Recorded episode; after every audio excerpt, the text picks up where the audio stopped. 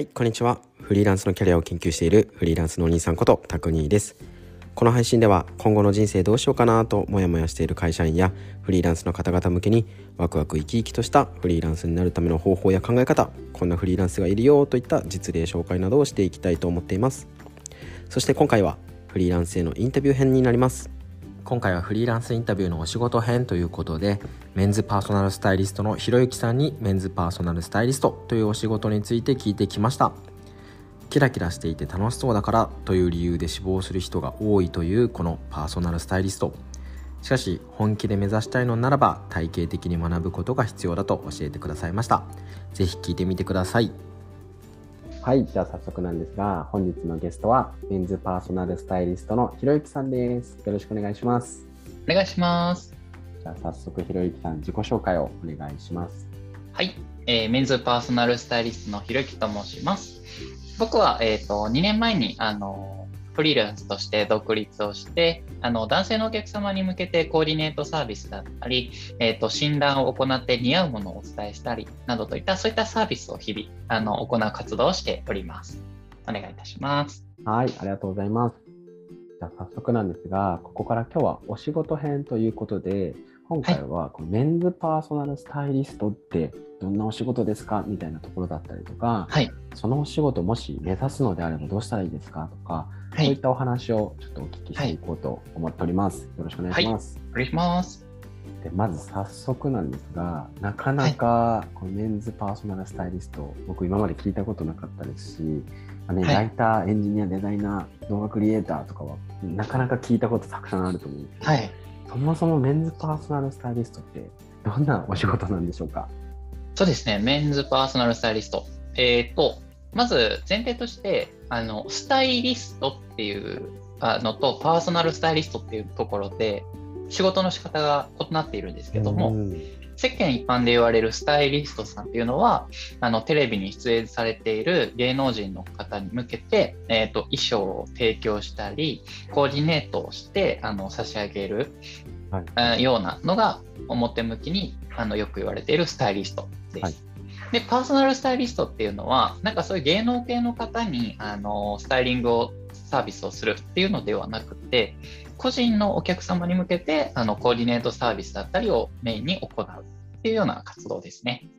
それのメンズバージョンをひろゆきさんはされてると。あ、そうです、そうです。じゃあ、その中で、まあ、メンズパーソナルスタイリストっていうふうにひろゆきさんはおっしゃられてると思うんですが、ちょっとこちら、ストーリー編の方の記事でもちょっとお聞きしてるんですけども、はいメンズパーソナルスタイリストという肩書きで、具体的にはどんなお仕事をひろゆきさんはされてるんでしょうか？はい、メンズパーソナルスタイリストとしてやっていることとして、まずはあの、まあ、お客様にコーディネートのサービスを行うっていうところですね。えっ、と、お客様から依頼をいただいて、まあ、どういうふうなイメージに外見を仕上げたいかとかをヒアリングして、実際にお客様とセレクトショップとかユニクロとかを回って、あの僕がコーディネートをするっていう診断サービス。あ、あすみません、コーディネートサービス。うん、これが一つあります。で、えっ、と、もう二つ目が診断を行うサービス。今ってあの女性に向けてパーソナルカラー診断とか骨格診断とか顔タイプ診断っていう診断を通して似合うものを知っていただくサービスっていうのがすごくあのどんどん知名度が上がってきているんですけども、まあ、それをあの女性じゃなくて男性にあの行うっていうサービス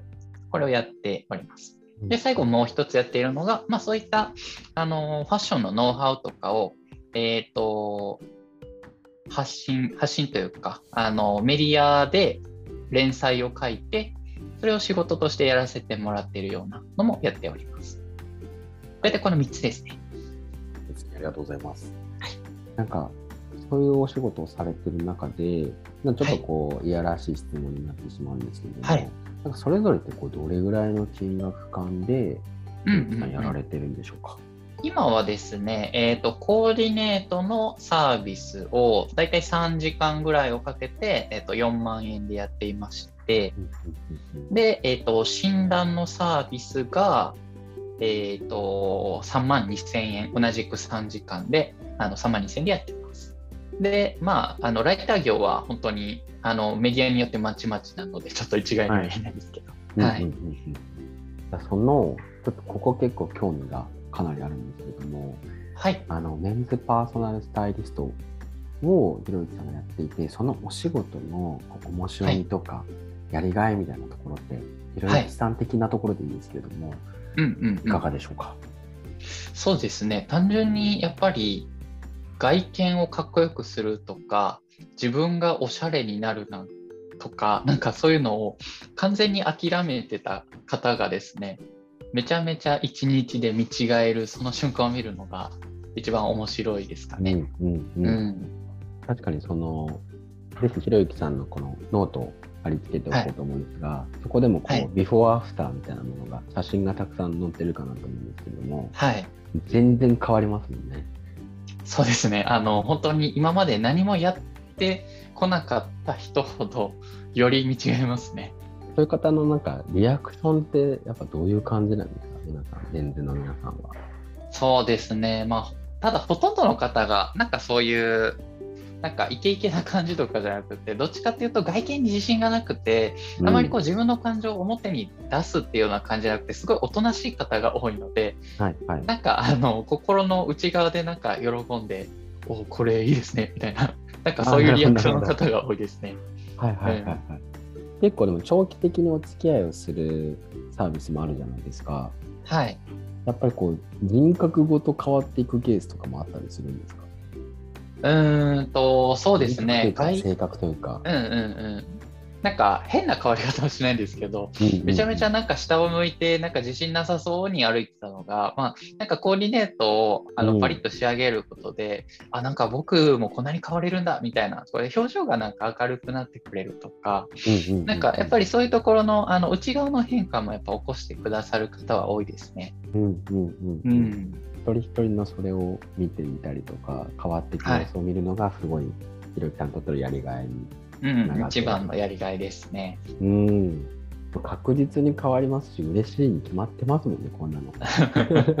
そうですね。じゃあなんかちょっとこう毛色が変わる質問なんですけれどももし、まあ、今このインタビューを見てくださったりとか記事を読んでくださってその、はい。パーソナルスタイリストって興味あるなみたいな風になる方もいらっしゃると思っていて。多そうですね。はい。なので、うんまず最初にそもそもひろゆきさんってなんでパーソナルスタイリストを選んだのか教えていただいてもよろしいですか？そうですね、まあ、フリーランスという形で、あのこのメンズパーソナルスタイリストをなぜ選んだのかでいうと、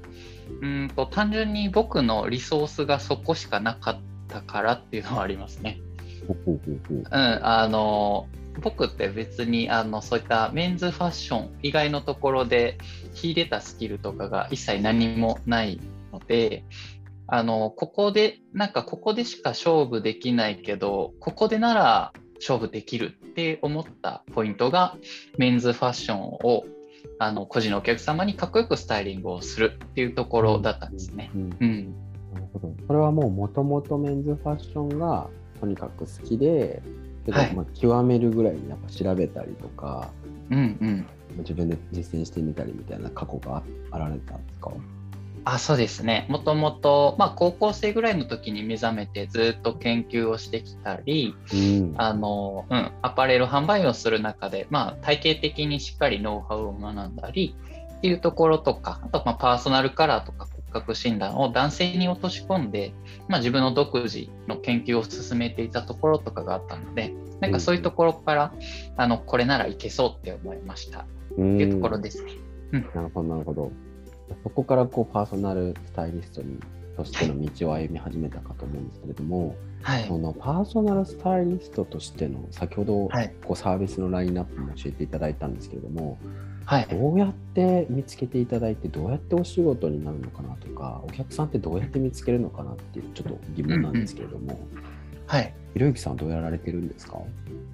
主に、えー、と集客集客の経路は2つあるんですけれども、はい。それがほとんどの場合、まずはツイッタうんうん。ー、うん、と、あとは、えー、と SEO 検索からの流流入ですね。じゃあ SNS はもう日々こう何かをこう発信されてるってことですか？そうですね、主に、あのーツイッターも正直計画を立ててやってるわけではないんですけども、うん。あのお客様と話している中でお客様の悩みとその解決方法、まあ、お話しするんですけども、うんあこれって普通に発信した方がいいなみたいに思ったとこはあの都度発信をしたりとか。でたまにあのめちゃめちゃ1日かけて仕上げたビフォーアフターとかを綺麗なカメラマンカメラマンに綺麗に撮ってもらってそれを、うんうんあのうん、あのツイートで掲載したりとかそんな感じですね。なるほど。それは多分今だと思うんですけれども、はいまあ、なんかこうツイッターを育てていく段階というか、まあ、意識的に育てたかは別としてなんですけれども、はい昔は多分この研究してた内容とか学びみたいなものを発信されてたでしょうか？そうですね、あの今の発信と昔の発信って全く違っているんですけれども、おーはいはい。うん。えー、とこれはあの今振り返ってみてあのすごく感じるところなんですけど。はい。あのツイッターを、えー、と育てていくフォロワーが少ないタイミングっていうのがあのすごく狭く深く発信するんですね。うんうんうん。めちゃめちゃなんかオタクニッチな情報を狭い層に劇的に刺さるようなことを発信して、はい。あの徐々にあのフォロワーを増やしていって、うん。まあ、1万人とか超えてきた段階になってきたときにあのなんかそんなニッチな情報を あの発信してもあのなかなかスケールしないのでフォロワーが増えていくにつれてあの浅く広くの発信にシフトしていくみたいな。うん。なんかそんなシフトであのフォロワーを伸ばしてきましたね。うんうんすごい急に有益な情報をいただいちゃった気がします。は いこれあの いつもあのあのそうですね知りたいって言われている方にあのいつも言ってることなんですね。それを実際ひろゆきさんがこう実践されてきて、うん今ではそこからこうお客さんが訪れてきたりとかするそうなんですそうなんです。もう一はい。個の方は SEO で検索していただいてひろゆきさんのはいノートに着地してみたいなところですかね。あそうですそうです。じゃあノートで、まあ、ご自分のそのサービスのこととかを発信されていてで検索してまた来て、そこからお申し込みみたいな。そうですね。まあやっぱりメンズメンパーソナルカラー診断のメンズとかパーソナルカラー診断メンズ東京とかなんかそういうキーワードって意外とあんまりあい結構空いてたりするので、まあうんそういうところを結構集中的にあの狙える記事を書いたりとかして。まあ、あんまりそう僕 SEO 詳しくないので、計画的ってわけではないんですけど、あのあのやってたら意外と上位に上がってきてくれた感じですね。あ、うん。うん、ありがとうございます。なんか結構あれですね、ひろゆきさん先ほどからこう計画してたわけじゃないですがって。あるんですが、やっぱその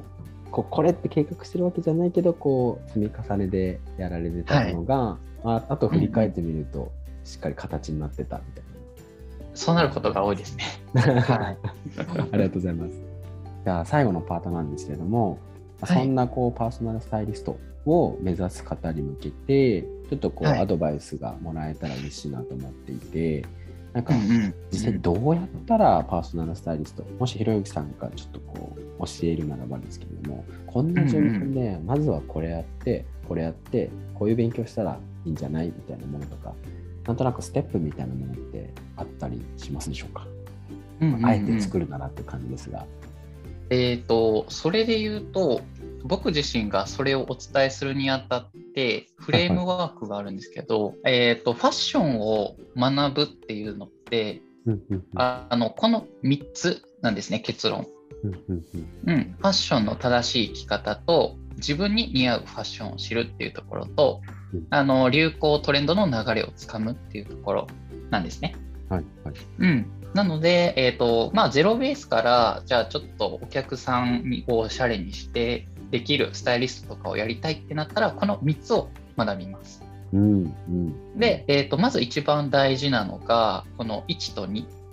変わらない一定的なものですね。はい。流流行3番の流行はいくらあの2022年春夏の、えー、と流行をあのまあね、まあ、1, 1ヶ月とかかけて ひたすら研究とかしてもあの来年になったら変わっちゃうんですよね。うんうんうん、なので3番を徹底的に勉強をしまくるっていうのはあんまり合理的ではないですね。なるほど。うんえー、と一番大事なのがこの1番と2番で、うん。あの定数。あの、時代が変わってもさほど影響を受けないっていう、この定数が大事なんですね。うんうん1番と2番、まあ、まずあのメンズで言うと、ファッションの正しい着方ですね。うん。あのサイズ感を正しく選ぶコツとか、おしゃれに見えやすい配色とか、あとは、えー、とジャケットにはあのジーンズを合わせてビジネスっぽくならないような着方でバランスを取るんだよみたいな、うんうん。あの主な基礎のファッションの正しい着方っていう部分と一つ、はい。あとはあの僕自身がしっかり打ち出しているあの似合うファッションの部分ですね。うん。うん、正しい着方だけだとあの男性っていうカテゴリーでしか服を提案できないので、うん。えー、とその個人個人に似合わせるノウハウっていうところであの似合うファッション、まあ、それがあの今流行っているパーソナルカラーとか骨格診断とか顔タイプになってくるんですけど、うん。まあ、そういうところを、えー、と学んでいく。で、この1と2をあのしっかりあのインプットできた段階で、あのまあ、流行の流れをつかんでいくっていうところで、まあ、雑誌を読んだりとか、あのまあ、SNS とかを見たりして、3番のあの流れを日々掴んでいくうんみたいなところですね。すごいわかりやすくありがとうございます。この3つが大事ですね。なるほど。じゃあそこがこう、まず勉強したりとか身につけるのであれば、先ほどの3つというところで教えていただいたんですが、なんかそれ以外で、今のはまあ結構多分知識的なところかなと思うんですが、その、パーソナルスタイリストとして、まあ、なんかこう活躍していくのだとするならば、まあ、強い。て言うならこういうスキルとかもあった方がいいんじゃないみたいなものってあったりしますか？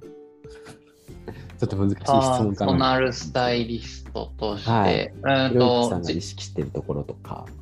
えーと自分の経験則。はい。や経験したことからのベースで言いますと、はい。えっ、と、やっぱり SNS 活用スキルが一番大事だと思いますね。い。うんうんうん。あの単純にあの知識をいくら詰め込んでもあの知ってもらって認知してもらって価値を感じてもらってお客様に来てもらうっていうところにしっかりあの動線を引けないと全く仕事にならないので、うんまあ、何が何でも多分まず一番大事なのはあの SNS の活用スキルだと思います。うんうんうんう。んあとはそうですね、まあ、僕で言うとやっぱりファッションだけだとあのなかなかあの男性の外見を1日でガラッと変えてめちゃめちゃかっこよくなるビフォーアフターできましたみたいなのってできなかったので、あのファッション以外じゃなくて、まあ、メンズメイクとか髪型の似合わせとかそういうところにつながってくるんですけど、はい。うん、外見全般をかっこよくできるみたいな、まあ、スキンケアだったりいろいろあるんですけど、うん。そういうところの,、うん、あのノウハウみたいなところも大事かなと思っています。うん。もう結構徹底的にあらゆる角度でインプットもされて、はい、じゃあそんなこう、インプットのおすすめみたいな話に最後の方になっちゃうんですけれども、はい。ひろゆきさんがおすすめもしできるなんかこう本とかサイトとかスクールみたいなものってあったりしますでしょうか？そうですね、スクールで言うと、まあ、あのそういったパーソナルカラー診断、骨格診断、顔タイプ診断、まあ、それぞれの境界があるので、まあ、あのうん。お金はかかるんですけれども、まあ、しっかり学学びたい、資格を取りたいという方はそこに行ってもらうのがよくて、はい。本本とかサイトか、えっ、と、まあでも、まずはファッションを学ぶなら完全にやっぱりインスタグラムですかね。うん。あのうん、有益な情報を発信しているインフルエンサーの方ってめちゃめちゃやっぱりあのリーチを伸ばすためにあのすんごい濃い有益な情報を無料で発信してくれてあのうん体系的に分かりやすく、うん、まとめてくれているのでサイトよりも完全にインスタグラムがいいと思いますね。うんうんうんうん。でまあメンズファッションを学ぶっていうところで言うと書籍で言うとあのーあんまり知られてないんですけど「王様の仕立て屋」っていう漫画ですね。ほうほうほうほう。あ、聞いたことある。あのーオタクぐらいに詳しい情報メンズファッションのすごいディープなうんあの情報ですね。めちゃめちゃ学べるので、ま、漫画で学べるので、うんうんうんうん。うん、それが一番おすすめですね。へえ、ちょっと古めな漫画ですね。結構、あ、でもまだ連載は続いているんですけど、結構昔からある漫画です。すごいこれをずっと購読されてるんですね。あ、でももう、あの、なんだろう、最初の、今確か、なんか3部目ぐらいになっていて、なんか多分合計70冊ぐらい出てるかなと思うんですけど、うん、多分1部目の35冊ぐらいを全部見終わったら基礎的な情報を身につくので、うん、あその後、もう最近のやつはもう買わなくなりました。いいですね。そこから漫画でこう結構ディープな知識学べるのはありがたいですね。そうなんです、そうなんです。ありがとうございます。じゃあ、たくさんですね、有益な情報をいただけたかなと思うんですが、最後に実際に、じゃあ、ひろゆきさんのあのこの記事を見たりとか、まあ、他の別のところでたまたま知ってとかでも何でもいいんですけれども、このメンズパーソナルスタイリスト、やっぱり俺目指したいって思ってる方に、もしメッセージをいただけるとしたら、どんなことを言っていただけるでしょうか？はい、そうですね、あのまあ、僕自身のところに、やっぱり同じようにそういうのやりたいですっていう方って結構来られるんですね。やっぱりなんかそれだけパーソナルスタイリストって、なんかやっぱり華やかで、うん、旗から見てて結構キラキラして輝かしいものに、うん、見えることがあるんですけれども、まあ、それだけやっぱりあのなりたい人が多いっていうところはね結構なんか、えー、と差別化したりあのかなりあのガツッと突き抜けないとなかなかお金になるところまでで難しいところがあったりするので、まあ、本気で目指されるってなったら、まあ、講座に通ったり先ほど申し上げたこれがおすすめですっていうのがいくつかあったんですけど、まあ、そういうところをやっぱり徹底的に学んだ上で